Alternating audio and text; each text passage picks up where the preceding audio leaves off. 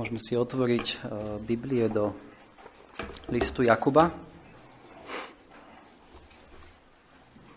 Ako bolo spomínané, vstupujeme do preberania tejto, tejto novozmluvnej knihy, list Jakuba.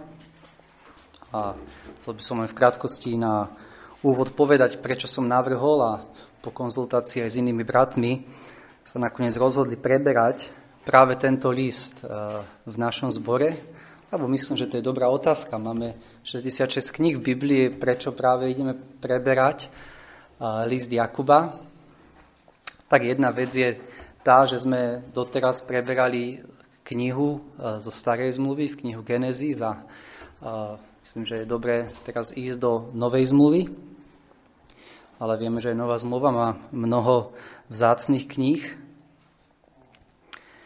A keď som rozmýšľal nad tým, že a, ktorý, ktorú knihu z tých novozmluvných preberať, a rozmýšľal som nad tým, že čo by som si prial a, zmeniť a, v mojom kresťanskom živote, alebo a, ako by som chcel, aby vyzeral môj kresťanský život, tak taká hlavná vec, čo mi chodila mysľou, bola, že by som chcel viac žiť alebo praktizovať to, čomu verím a čo vyznávam. A túto myšlienku som počul od viacerých, aj, aj viacerých kresťanov, aj v tomto zbore. A nemyslím si, že,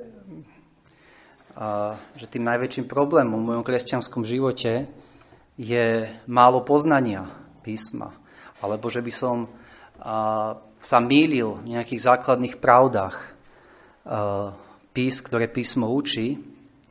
Ale ten zápas, ktorý je, je ako žiť podľa tohto poznania, a, ktoré mám. A tá otázka teda, ktorú, ktorú som si dal, aj pri tom, keď som uvažoval, že čo preberať ďalej, a ktorú si stále dávam, je, že keď sa Boh pozrie na môj a, alebo na naše životy a možno na životy našich bratov a sestier v iných zborov, ktorí, ktoré, dajme tomu, majú menej poznania alebo sa mýlia v niektorých veciach a možno sú v niečom pomýlení, otázka je, že ktoré životy viacej oslavujú Boha. Či život človeka, ktorý má z Božej milosti dobre poznanie písma a pravd Božieho slova, avšak zanedbáva žiť podľa toho, alebo život človeka, ktorý možno má menej poznania, ale to poznanie, ktoré má, to práve poznanie biblické, tak to aj skutočne žije. A samozrejme, všetci súhlasíme s tým, že máme sa hnať za tým, aby sme mali práve poznanie Božieho slova. Preto nám Boh dal Bibliu, aby sme mali poznanie o ňom, o nás, o spasení. A je to nádherná milosť byť v zbore, kde sa káže verne Božie slovo. A mali by sme hľadať byť v takých, v takých zboroch, kde sa káže Božie slovo verne, kde sa vykladá, kde, sa, kde je svetlo prinášané z Božieho slova.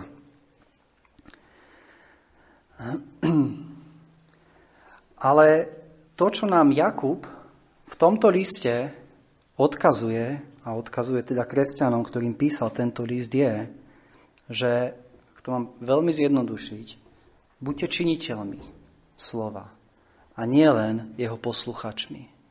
A ďalej hovorí, ako všetci poznáte, viera bez skutkov je mŕtva. A ako uvidíme, tento list je veľmi praktická kniha. A táto kniha dáva nádhernú rovnováhu k ostatným knihám Novej zmluvy. A toto je nádherné na Biblii, že, že ako máme e, Bibliu, máme tam knihy, ktoré viacej učia doktríny a pravdy Evanjelia, a Ale Biblia nezostáva iba pred, pri tom, aby sme mali poznanie, aby sme sa naučili doktríny, aby sme mali informácie. Ale zároveň Biblia nám hovorí, že to, čo sme sa naučili, že máme podľa toho žiť. A verím, že toto je tá krása života kresťana.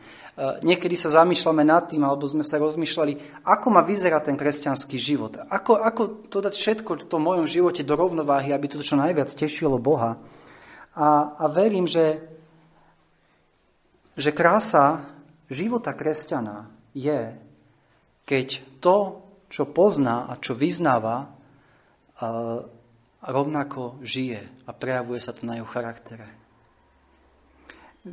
Viete, jedna, verím, že jedna z najodpornejších vecí a najviac ničiaca svedectvo Evanjelia je človek, ktorý ústami vyznáva Evanjelium a hlási sa ku kresťanstvu, avšak vôbec nežije podľa toho navonok, čo vyznáva.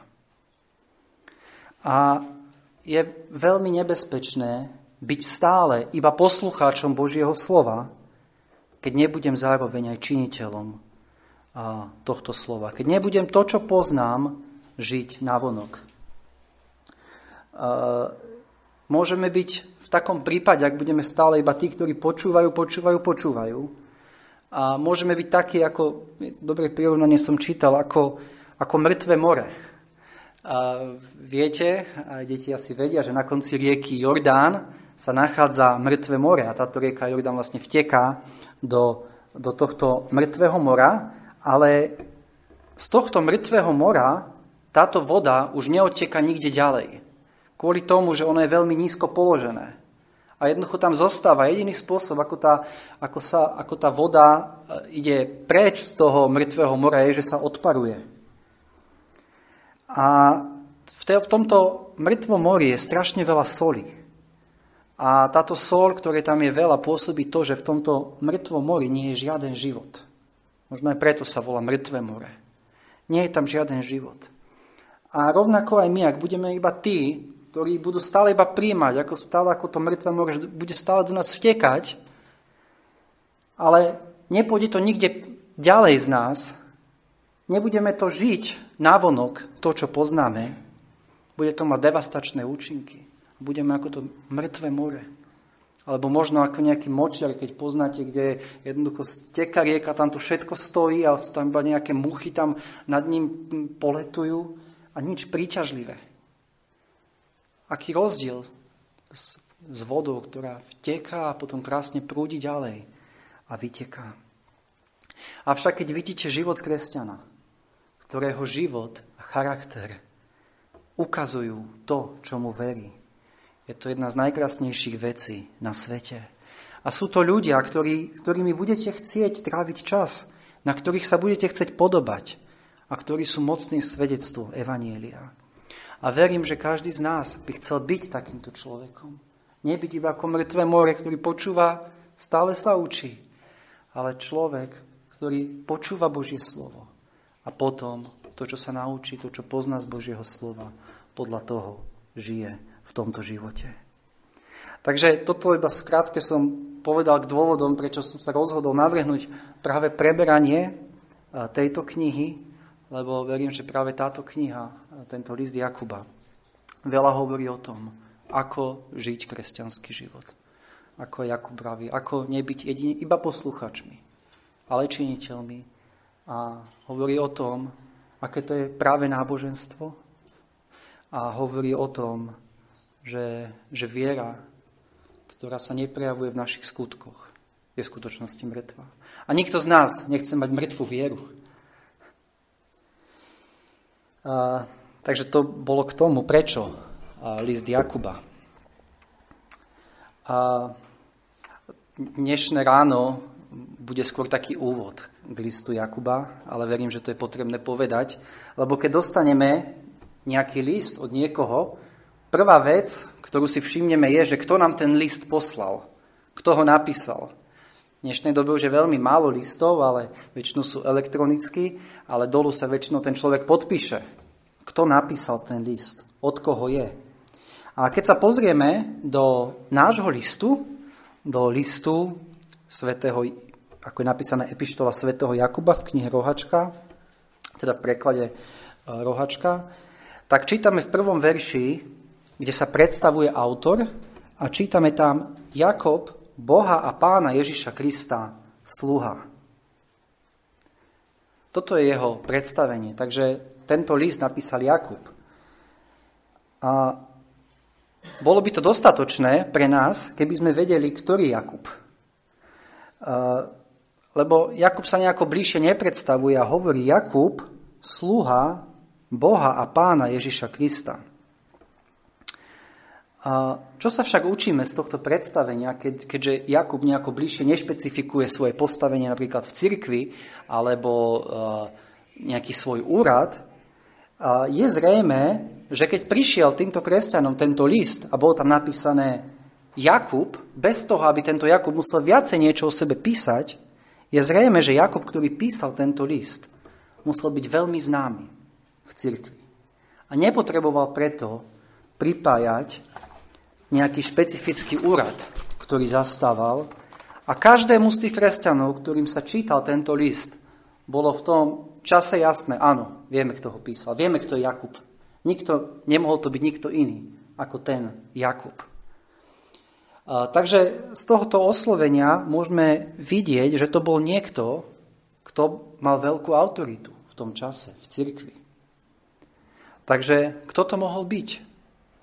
Ktorý Jakub mal takúto autoritu v cirkvi. A ako študujete novú zmluvu, a pripadajú do úvahy možno traja Jakubovia, o ktorých vieme. A iste viete v prvom rade o Jakubovi, ktorý bol brat Jána. Vieme, že boli to synovia Zebedeovi, Jakub a Ján. Ján bol ten, ktorý napísal Evanjelium podľa Jána. Keď si pozrieme do Matúša, do desiatej kapitoly, keď Pán Ježiš Kristus si vyberá svojich učeníkov, čítame tam o tom, a mená tých dvanástich apoštolov sú tieto. Prvý Šimón, zvaný Peter a Andrej, jeho brat, a Jakub, Zebedeov a Ján, jeho brat. Takže tu ho máme medzi dvanástimi učeníkmi. A otázka je, bo, je tento Jakub, brat Jánov a syn Zebedeov, autor listu Jakuba, ktorú máme pred sebou? A myslím si, že nie a mnohí, mnohí študenti Novej zmluvy tiež si myslia, že nie. A to z dôvodu, že tento Jakub, brat Jána, zomrel mučenickou smrťou v roku štyridsaťštyri, ako čítame v Skutkoch apoštolov, a je nepravdepodobné, že tento list bol napísaný tak skoro. A rovnako nevidíme, že by tento Jakub, Jánov brat, mal nejaké zvláštne jedinečné postavenie v cirkvi a väčšinou bol zatienený Petrom. Takže nie je veľmi pravdepodobné, že by toto bol písateľ Jakubovho listu. Avšak medzi dvanástimi učeníkmi máme druhého Jakuba a tam čítame vo verši tri, kde je ten zoznam tých učeníkov, Filip, Bartolomej, Tomáš, colný Matúš, Jakub Alfeov. Takže je tu Alfeov syn, ktorý sa volal Jakub. Tiež jeden z učeníkov dvanástich Pána Ježiša Krista. Avšak o tomto ešte menej pravdepodobné, že by bol písateľ listu Jakuba z dôvodu, že o tomto Jakubovi skoro v Novej zmluve nič nečítame. Nie je to nejaká výrazná postava, o ktorej, o ktorej by sme čítali v Novej zmluve a je tiež nepravdepodobné, že akýkoľvek čitateľ listu Jakuba by mal na mysli tohto Jakuba ako autora tohto listu. A tretí Jakub, ktorý prichádza do úvahy, je Jakub, brat Pána Ježiša Krista. A verím, ako aj väčšina evanjelikálnych komentátorov, že práve tento Jakub je autorom tohto listu. Poďme sa teda pozrieť teraz, čo, čo nám Biblia hovorí o tomto Jakubovi. V Galatským jedna devätnásť čítame, kde apoštol Pavol píše: a iného z apoštolov som nevidel okrem Jakuba, brata pánovho. Tu je v liste Galatským spína, e, e, spomínaný tento Jakub, brat pána Ježiša e, Krista. A tento Jakub nebol jeden z dvanástich učeníkov pána Ježiša Krista, ale vidíme, že predsa má titul apoštol. Takže čo vieme z Božieho slova o tomto Jakubovi, bratovi pána Ježiša Krista? Keď hovorím brat pána Ježiša Krista, možno niekoľ, niekoľ, nejakých ľudí, ktorí sú uh, hlavne z katolického pozadia, tak uh, vieme, že katolícka cirkev vyznáva istú doktrínu večného panenstva, panny Márie, to znamená, že Mária nemala potom deti ďalej.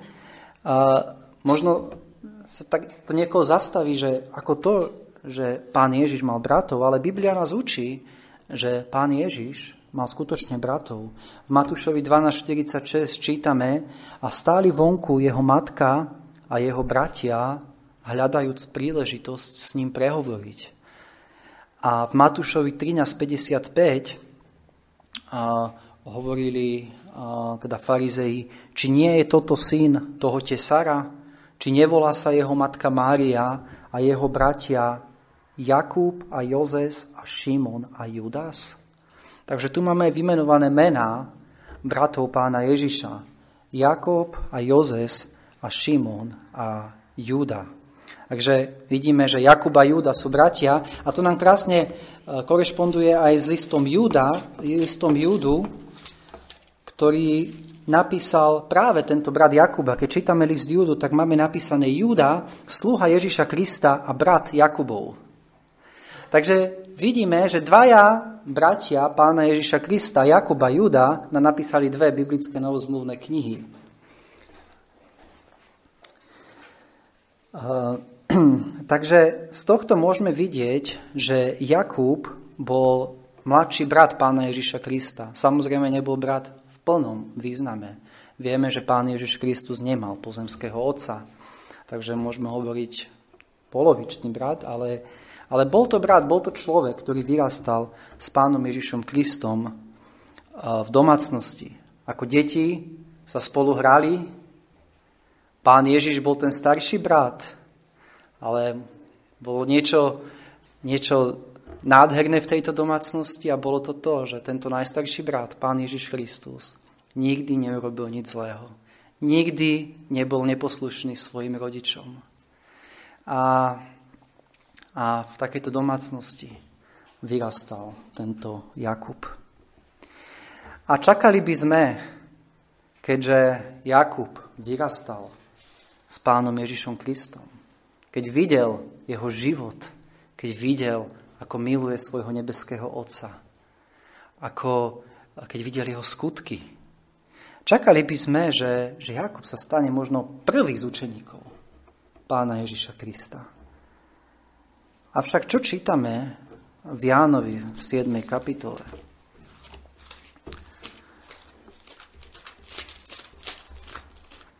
V Jánovi siedmej kapitole v piatom verši čítame: lebo ani jeho bratia neverili v neho.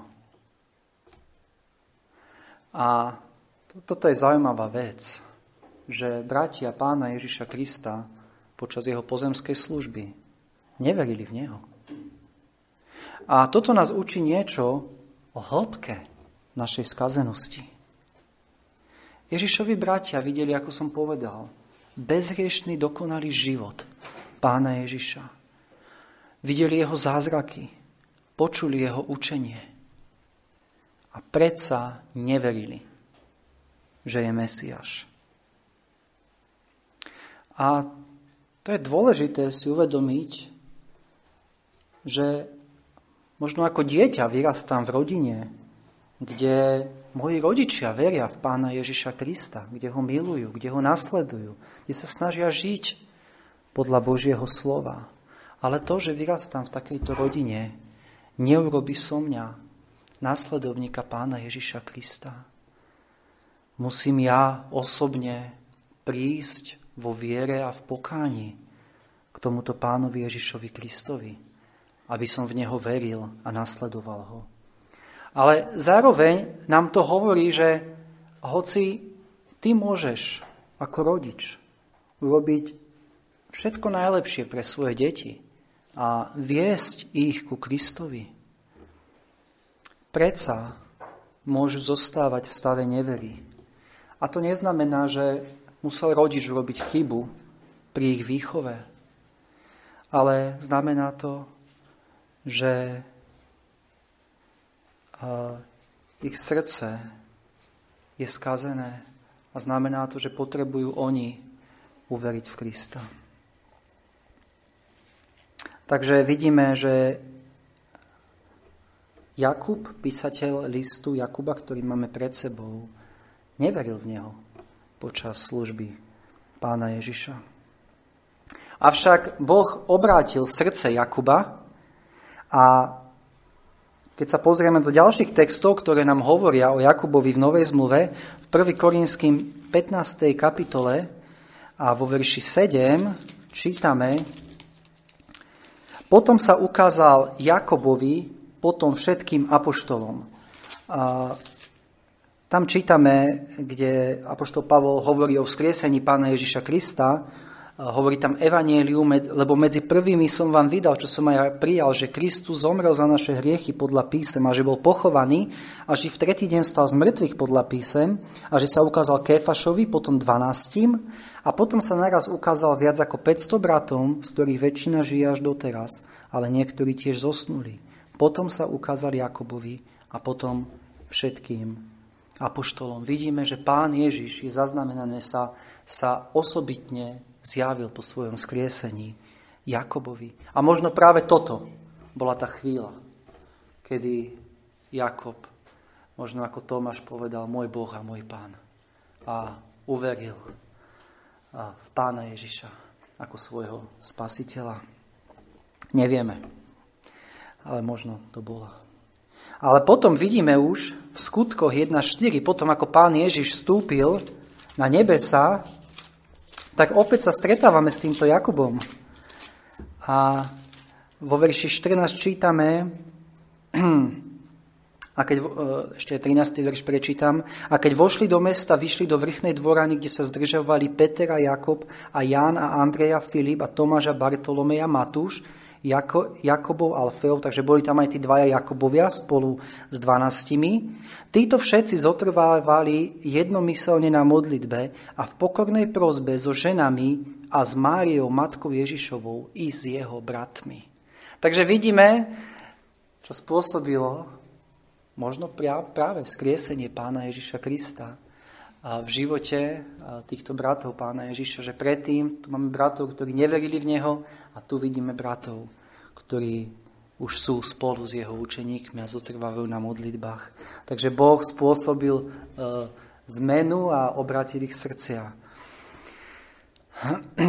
A ďalej čítame o tomto Jakubovi, že tento Jakub sa dokonca stáva vodcom zboru v Jeruzaleme, pastorom zboru v Jeruzaleme. V skutky dvanásť sedemnásť napríklad čítame, tam začína: V tom čase priložil král Herodes ruky trápiť niektorých cirkví a zabili Jakuba. Takže vidíme tu mučenickú smrť jedného z učeníkov Pána Ježiša, to bol ten Jakub, syn brat Jána. A vieme tam, že potom je tam zajatý Peter a Peter Keď, keď ho Pán Boh vyslobodí z tohto žalára, povedal: Oznámte to Jakubovi i bratom. Vidíme, že zvlášť dáva inštrukciu, aby to, čo sa stalo, bolo oznámené Jakubovi. To znamená, sa predpokladá, že Jakub má vedúce postavenie v Jeruzalemskej cirkvi. A keď sa pozrieme do pätnástej kapitoly v trinástom verši, kde máme prvý Jeruzalemský koncil, tak čítame, že je to už Jakub, ktorý, bo Jakub, ktorý má hlavné slovo. A čítame tam vo verši trinástom, pätnásta kapitola. A keď umlkli, odpovedal Jakub a povedal.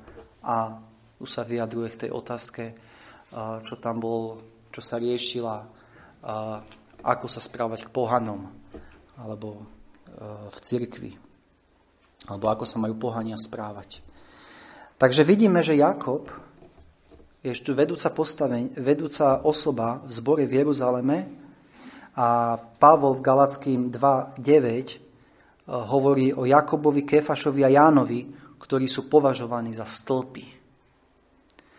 Takže vidíme tu, čo nám Biblia hovorí o tomto Jakubovi.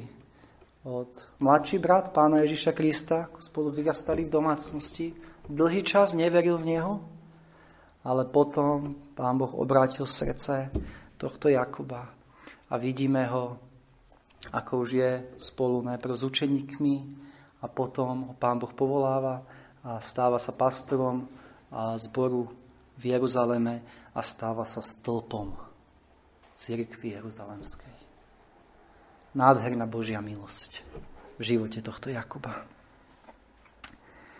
A, a tieto všetky čo som čítal, tieto všetky zmienky o tomto Jakubovi, hlavne potom teda a, ako, ako je vodca a pastor a vedúca postava zboru v Jeruzaleme, a nám ukazujú, že práve tento Jakub je písateľ listu Jakuba. Že je to Jakub, o ktorom všetci vedeli a nebol iný ako tento. A navyše, keď si pozrime jazyk, alebo jazykové vyjadrenia, ktoré používa Jakub ako pastor zboru v Jeruzaleme na tomto koncile, tak, tak, tak zistíte, že sú veľmi podobné s tým, ako sa vyjadruje v liste Jakuba. A môžem aspoň pár prečítať.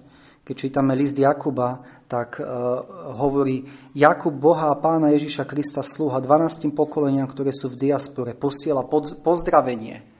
Osobitný pozdrav, ktorý dáva, a v skutkoch pätnásť dvadsaťtri čítame: a napísal po nich toto. Teraz to je znovu jazykové vyjadrenia tohto Jakuba. Apoštolové a staršia bratia pozdravujú brat, bratov z pohanov. Začína rovnako, pozdravom. Potom v liste Jakuba v druhej kapitole, v piatom verši čítame: Počujte, moji milovaní bratia. A, a, a, tak, a tak začína a, svoje vyjadrovanie.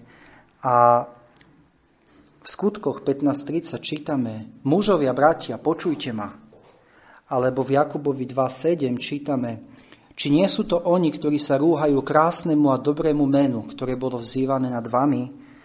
A v skutkoch pätnásť sedemnásť čítame: Aby pozostali z ľudí, aby pozostali z ľudí vyhľadali Pána i všetky národy, nad ktorým bolo vzývané moje meno, hovorí Pán, ktorý činí toto všetko. A mnohí teda študenti Novej zmluvy sa zhodujú v tom, že tieto vyjadrenia sú veľmi podobné a jednoducho sú od toho istého človeka. Takže to je ďalšia na podporu toho, že písateľ listu Jakuba je Jakub, ktorý bol pastorom jeruzalemského zboru.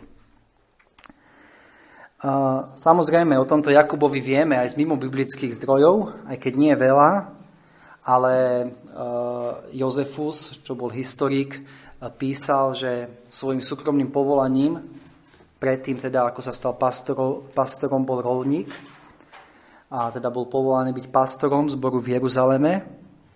A hovorilo sa o ňom, že bol veľmi spravodlivý. Dokonca mal prezývku Jakub Spravodlivý.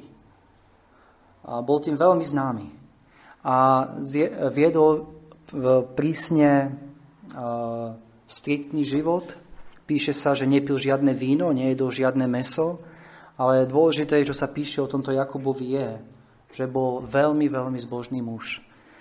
A píše sa o ňom, že jeho kolena boli odraté z modlitieb ako laby ťavy. Neviem, či ste videli kolena ťavy, ale keď ťava sadá, tak ona si najprv sadá na kolená a potom sa tak celá dá dolu. A väčšinou tie kolená sú úplne zodraté.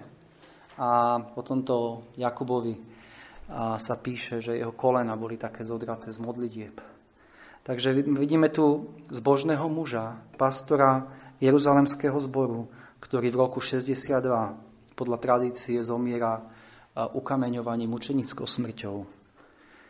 A, a verím teda, že toto je autor nášho listu, ktorý máme pred sebou.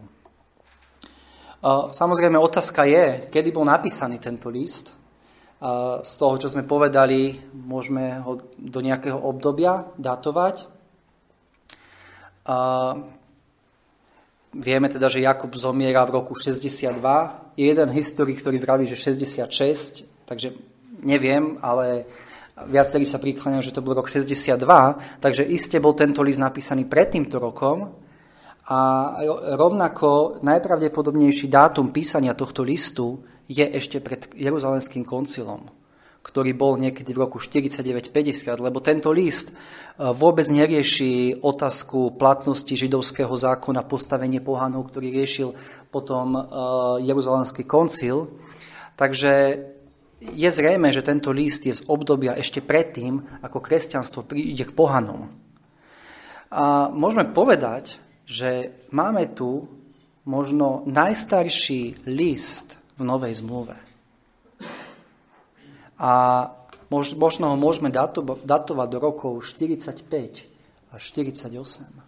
Takže aj z toho historického hľadiska je to veľmi vzácny list, ktorý tu máme pred sebou. Keď sa pozrieme do nášho listu, ďalšia otázka, ktorú si dávame, komu bol určený tento list? A vo verši jeden čítame dvanástim pokoleniam, ktoré sú v diaspore. Takže takto Jakub adresuje tento list dvanástim pokoleniam, ktoré sú v diaspore.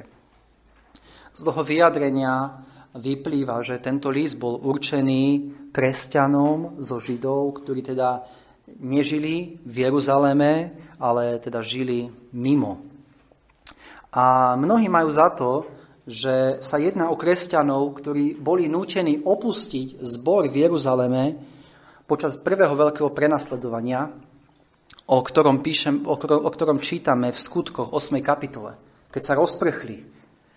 A vidíme, že, že Jakub ako pastor tohto zboru, určite mu záležalo na týchto ľuďoch, ktorí možno predtým boli členovia jeho zboru v Jeruzaleme a ktorí sa rozprchli a, a týmto ľuďom adresuje tento list.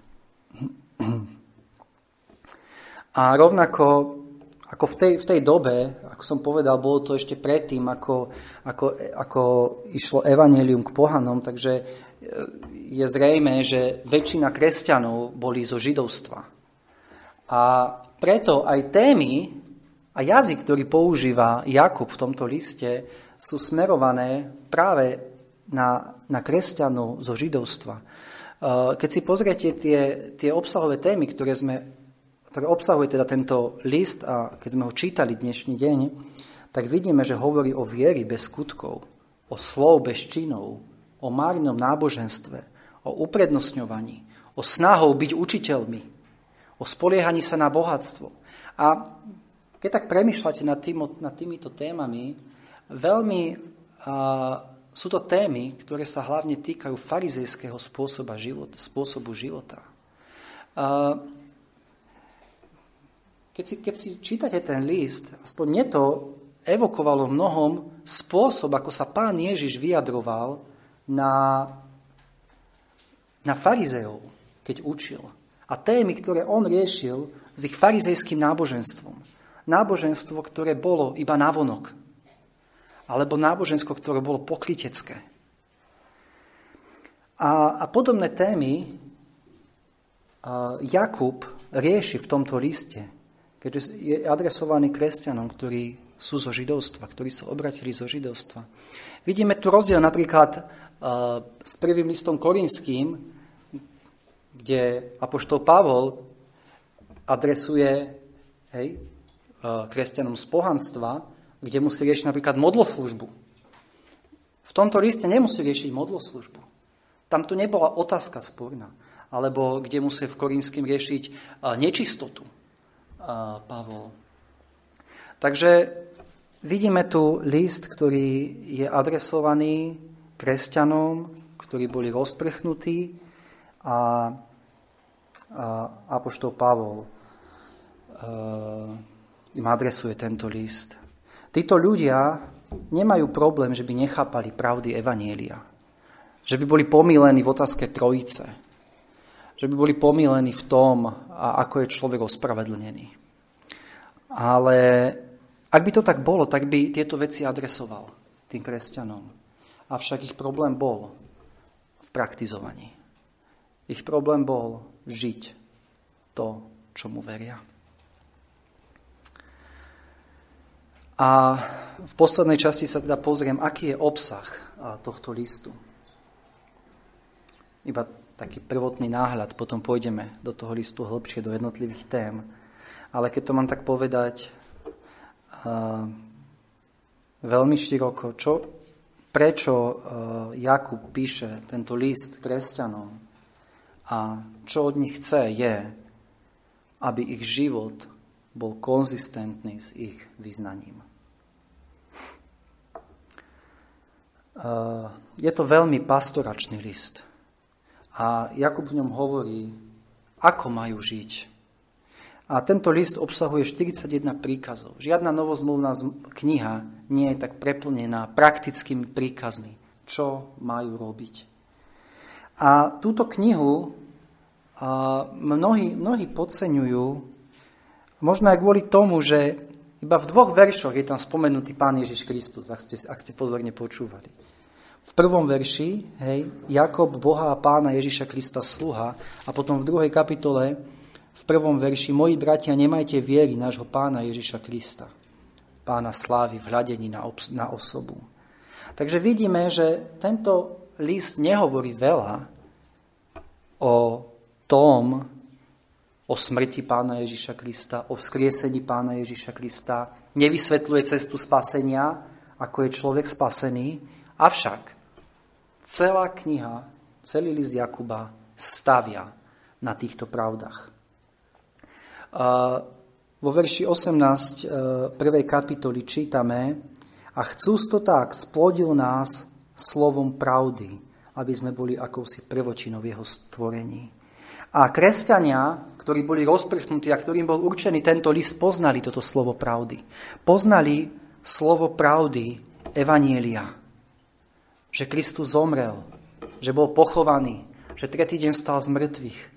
Poznali, ako byť ospravedlnený. A preto Jakub nekladie znova tieto základy. V tomto, sa, tomto oni boli v poriadku. Avšak ukazuje im, ako na týchto základoch Evanjelia, na týchto pravdách, ktorým verili, stavať nie slámu, ale hodnotný kresťanský život. Takže táto kniha, hoci priamo neučí Jakub o Evanjeliu, o, ako som povedal, o základných pravdách, ako človek, z ktorých je človek spasený, predsa táto kniha je postavená na tejto doktríne.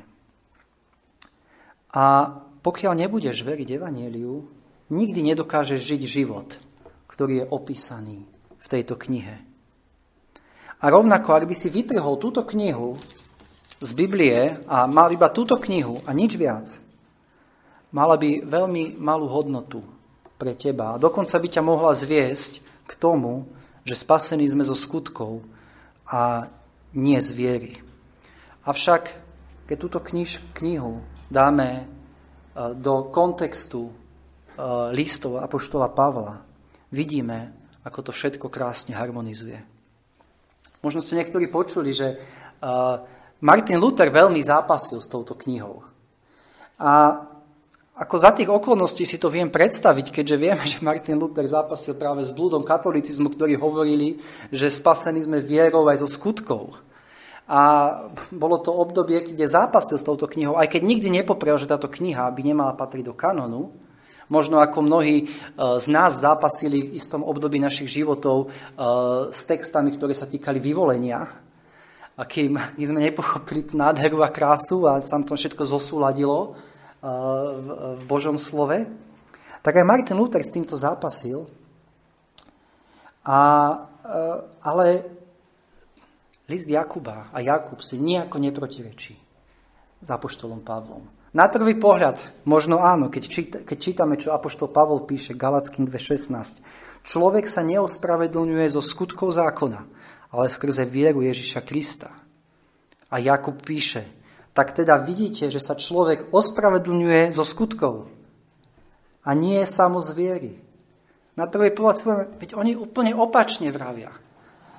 Avšak uvidíme, že vôbec si neprotirečia. A keď si neskôr rozoberieme, čo Pavol myslí vierou a čo Jakub myslí vierou a čo Pavol myslí skutkami a čo Jakub myslí skutkami, tak uvidíme, že to krásne spolu zapadá. A krásne to aj Pavol vyjadruje, keď Galatským päť šesť hovorí o viere pôsobiacej skrze lásku. A to je viera a skutky. Uh, Takže toto nás, ak Pán dá, všetko čaká v tomto liste. A chcem teraz už ešte obrátiť pozornosť na, na Jakuba, na autora tohto listu, ktorý sa oslovuje Jakub, Boha a Pána Ježiša Krista, sluha. A ako som spomínal, Jakub mal prominentné postavenie v cirkvi. Bol vodca zboru v Jeruzaleme, avšak bol brat Pána Ježiša Krista. Mohol napísať Jakub, brat Pána Ježiša Krista. Nie. Čo vidíme na Jakubovi?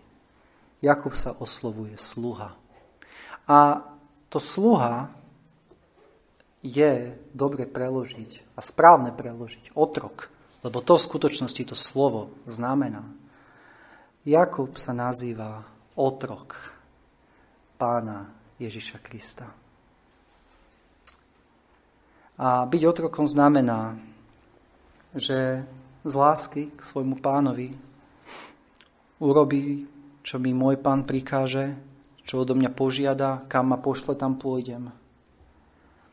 Otrok znamená, že môj život nepatrí mne, ale patrí môjmu pánovi.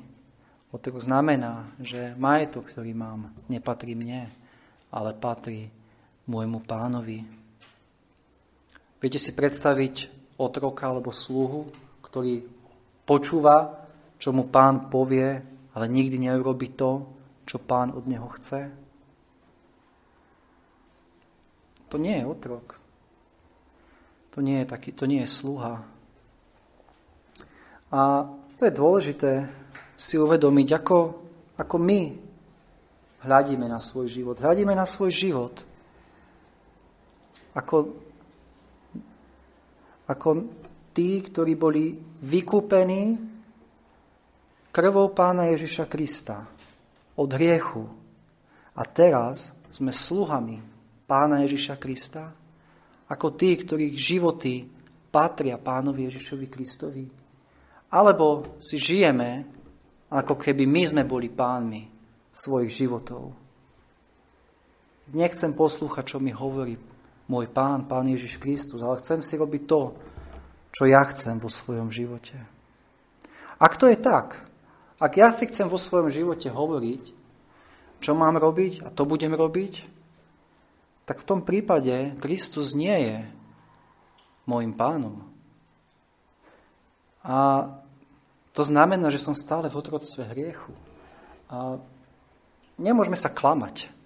Neexistuje niečo, hovoriť, Kristus je môj pán a pritom neposlúchať ho, čo môj pán hovorí. A ďalšia zaujímavá vec je, že ako oslovuje uh, Jakub uh,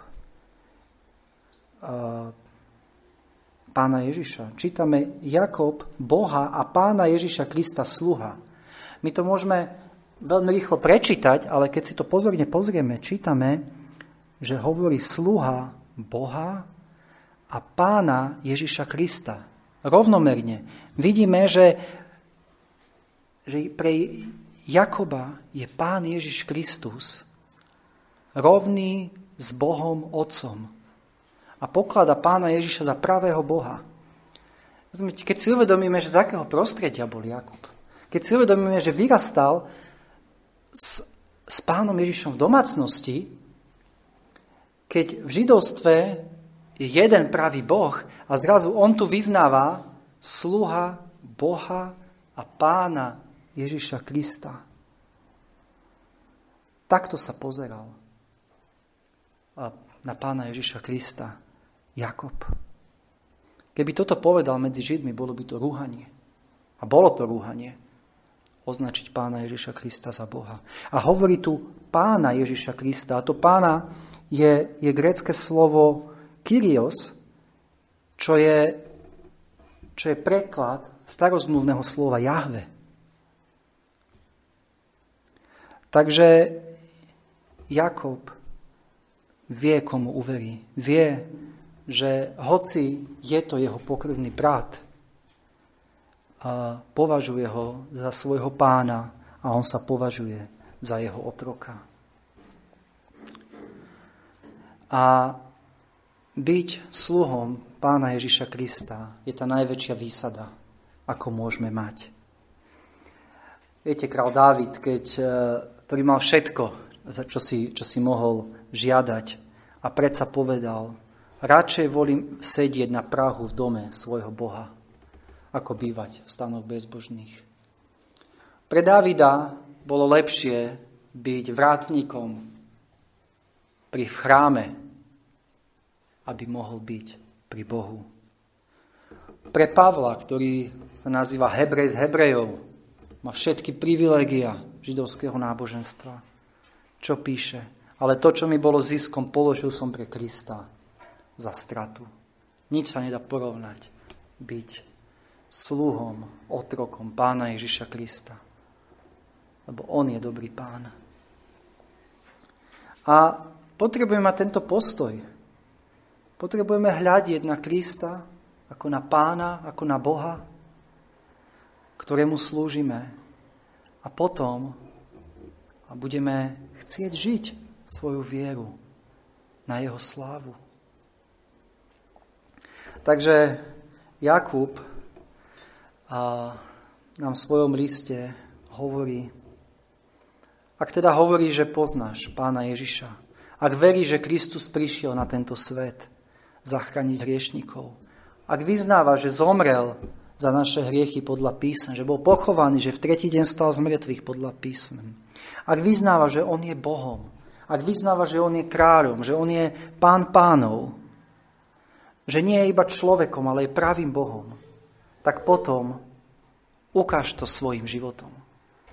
Ukáž to, čomu veríš. A toto je výzva, ktorú máme pred sebou a k tomu, k čomu nás nabáda tento list, ako ho budeme otvárať.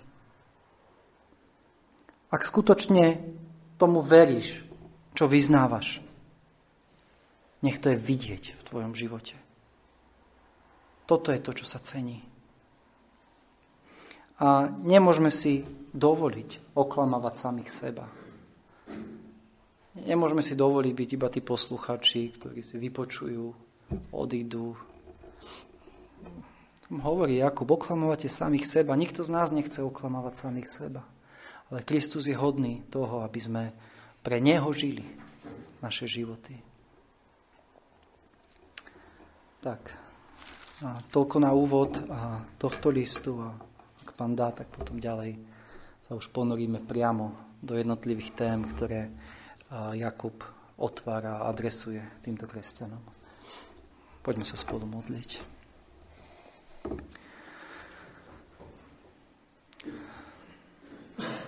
Oče nebeský, ďakujeme Ti za Tvoje slovo a ďakujeme, Pane, že ono nás učí a nie len a čomu máme veriť. Nielen, že nám zjavuje cestu spásy, pravdy o Tebe a o nás, ale Pane, ono nás učí, ako máme žiť. Oče nebeský, prosíme, aby si z nás spravil kresťanov, ktorí budú svoje vyznanie zdobiť svojim životom. Pane, prosíme, odpusť nám všetko pokrytectvo v našich životoch. Pane, odpusť nám, že uh, sme toľkú hanbu ti spravili. Odpusť nám, Pane, že keď sme sa nafúkovali nad tým, čo všetko poznáme, čo všetko vieme. Pane, a ty predsa si žialil nad tým, keď, sme, keď si videl, ako to vôbec nežijeme. Pane, prosíme, urob nás kresťanov, ktorí budú veriť a budú žiť podľa svojej viery. Amen. Môžeme na záver zaspievať pieseň číslo tristotridsaťtri.